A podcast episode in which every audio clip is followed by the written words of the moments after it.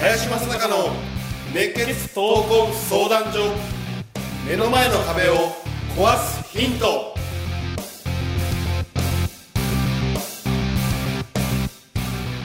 こんにちは。ナビゲーターの今野花子です。林正孝の熱血闘魂相談所。目の前の壁を壊すヒント。この番組ではさまざまな年代の男女からの質問や相談に平成の侍林正孝がスコンと突き抜ける答えをお伝えしていきます。それでは林さん大月さん今週もよろしくお願いします。はい、よろしくお願いします。お願いします。そして今週もゲストに富田七海さんに来ていただいております。どうぞよろしくお願いいたしよろますしくお願いします。はい、では早速質問に行きたいと思います20代女性の営業職 IT 系の方から質問です、身の程を知るという言葉もありますが理想と現実の自分像について質問です、私は明るくおバカキャラだと周りからよく言われるのですが理想とする女性像は凛々しくかっこいい女性です。食事の席などではついかっこいいと思う女性の真似をしてみたりしますが笑われることが多いです。やはり私の身の程には合っていないということなのでしょうか。理想を追い求めることと現実的に見て自分の長所を伸ばすことどうするべきなのかアドバイスをお願いします。という質問です。うん。まあね、身の程を知るとか、身の丈をとかね、うん。知るとかよく言うんだけど、実際には一つだけ言うとね、まず理想像がなければ絶対そこには到達しないってこと。うん。だからその子のキャラがどうこうとか、ね、今がどうだからってのは置いといても必ず人間っていうのはその目標があって今の現実のギャップにいろいろ悩むわけですよ。そこに課題があったり問題があったり、でもそれがなければ絶対にその自分が理想とするもの目標とするものこれをね自分のに対するその期待値なんだよ、こうなりたいっていう期待値。だそれがない人間は絶対にそこには行き着かないんでまず持つってことはすごく大事だと思うしね。面白いね話があってね。全然ね、悩みがない人間っているんだよ世の中に全然いるんだよ実際に。どういう人間だと思う？あまり考えてないんですかね。そうなの？考えてないというよりも目標がないんだよ、うん。目標がない人間はね、はこういうギャップに悩まないんだよね。ああ、なるうん。ほ一日ホームレスと過ごしたことがあってね、ホはいームレス。新宿うん。でいや彼らをどう喜ばせようかっていう一つのまあプロジェクトがあったのでいやー生活もねろくにできてないし物もろくに食ってないんじゃないかなとかいろんなことを考えてね、えっといろんなことやったんだけど、結局はね彼らはねあの生活保護でお金ちゃんともらってんだよね。でもあえて住めるんだよ家には。お金もらえるから、うん。でも住みたくないんだよ別に。住んでどうするの？って感じ、で屋根があればいいね。夜露がしのげればね、で実際にはじゃあビフテキとかビフテキのステーキとかね、はい。そういうものが食いたいけど全然そんなことなくてね唯一行ったのはね冷たいうどんって言ったのよ。冷たいうどんが食べたいっつで彼らは今ねあの今瞬間的には分かんないけどその頃はコンビニとかと提携業務組んでて賞味期限を過ぎたやつは捨てるじゃない。破棄しなきゃいけない。だからそれをちゃんともらえるように仕組みを作ってんだよね。だからほほとんど食えるんだよね。うんでも夏の時時期のなんかあの冷やしうどんとかね、うん。そういうのは食えないらしいんだよ。まずあの余らないんだってそういうのが、うん、で服も全然困ってなくて、それこそあの新宿の西口公園なんかであの外国人のね人たちがよくイベントになってそこに持ってくんだよ服を、ああえてよ、そこにあえて捨てて帰ってくる。あえてね、うん、で唯一困ってるのは靴だって。服は大きいのを着れるけど靴は大きいの着けないじゃん。サイズがね。そう。だからあのもし1個だけもらうあのもらえるんだったら2 6センチの靴くださいって言ったらうん。でいやそんな程度なんだよね。だから自分の理想がない人間目標がない人間っていうのは悩みもないってことだ。っていうことは今これだけのことをね悩んでるっていうことで言うとよ。うん彼女はやっぱり今の自分の現状がどうこうじゃなくて、そういった理想を持ってるのは非常に素敵なことだと思うね。うん。だからすごくいいと思うよ。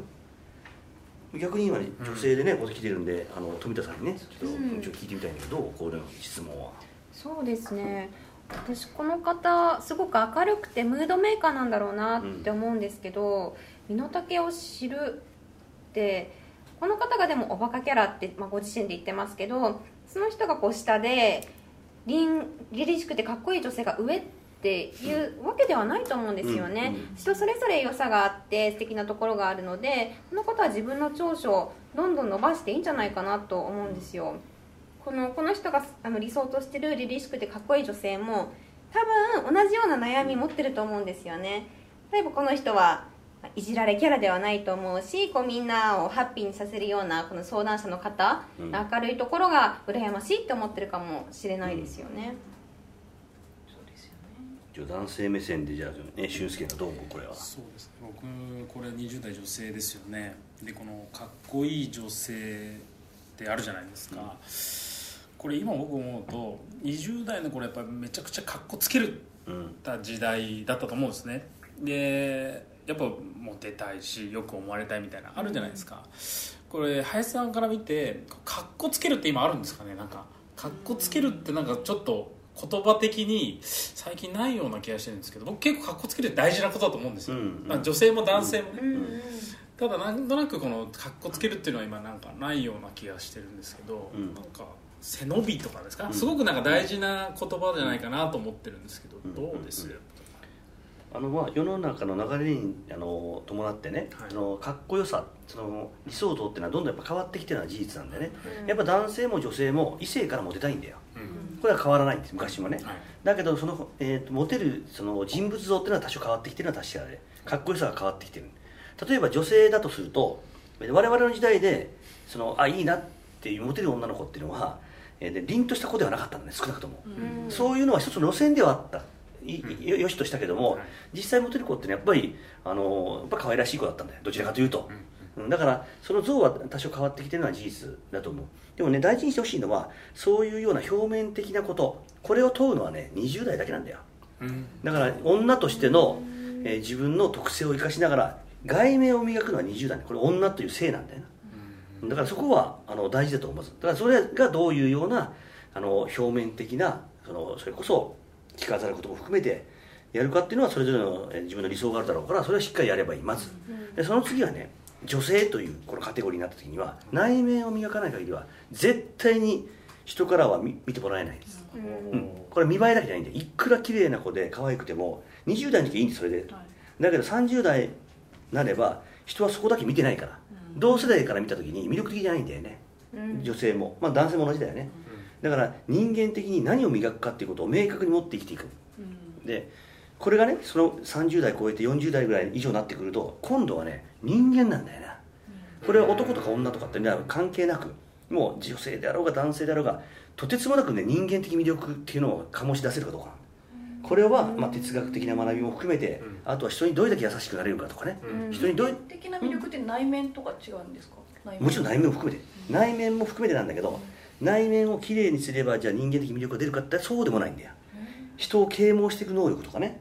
え影響力とかね。そういったことも必ず入ってくる。ん。です、オスとメスだけで言うとオスは例えば狩りをする獲物を取ってくる。メスはそれを分け与える。コミュニティを守るっていうところが入るんだけど人間っていうのはやっぱ特色が全然違っていてね。さっきのオスメスから女女から女性。女性からこう人間になっていく。このねプロセスがとてつもなくね人間社会にしかないことなんだよ。でこれをいかにね楽しめるか。その時には、えー人を巻き込めるようなあのやっぱ人間力っていうのはそういろんな学問も必要になってくるし、生き方だよね。あとは自分のえーために生きている自我ではなくてやっぱ人のために何ができるかっていうことを真剣に考え続けてる、まあ、こういったことがねできるその人間。これはもう男性も女性も一緒だけども。もうとてつもなく魅力的だよね、うん。まあ一番魅力的じゃないのは分かるでしょ？団地の暇なおばさん。ね、つまんない話をぐちゃぐちゃぐちゃぐちゃ人の話ばっかりする、まあ、こんなことやりやしね、だから暇なんだよね。ですね。で素敵な人ってのはねすごく時間の使い方がうまい。いろんなことやってるけど、ん。平然とややるから。これも人間的魅力なんだよ。だからそういうふうなねあのやっぱり自分のその年代に応じたそのプロセスを経てきてやっぱり最終的には人間として魅力がある、まあ、そういったね僕は生き方をねぜひしてもらうと今の質問の価値もね高いかなと思う、林さん月さんそして富田さんどうもありがとうございました。はいありがとうございます。ありがとうございます。ありがとうございますこの番組ではリスナーの方々からいただくご質問を募集しています自分の人生や日本社会のことなど林正孝に聞きたいことをどしどしご応募ください。ご質問はインターネットで熱血闘魂相談所と検索。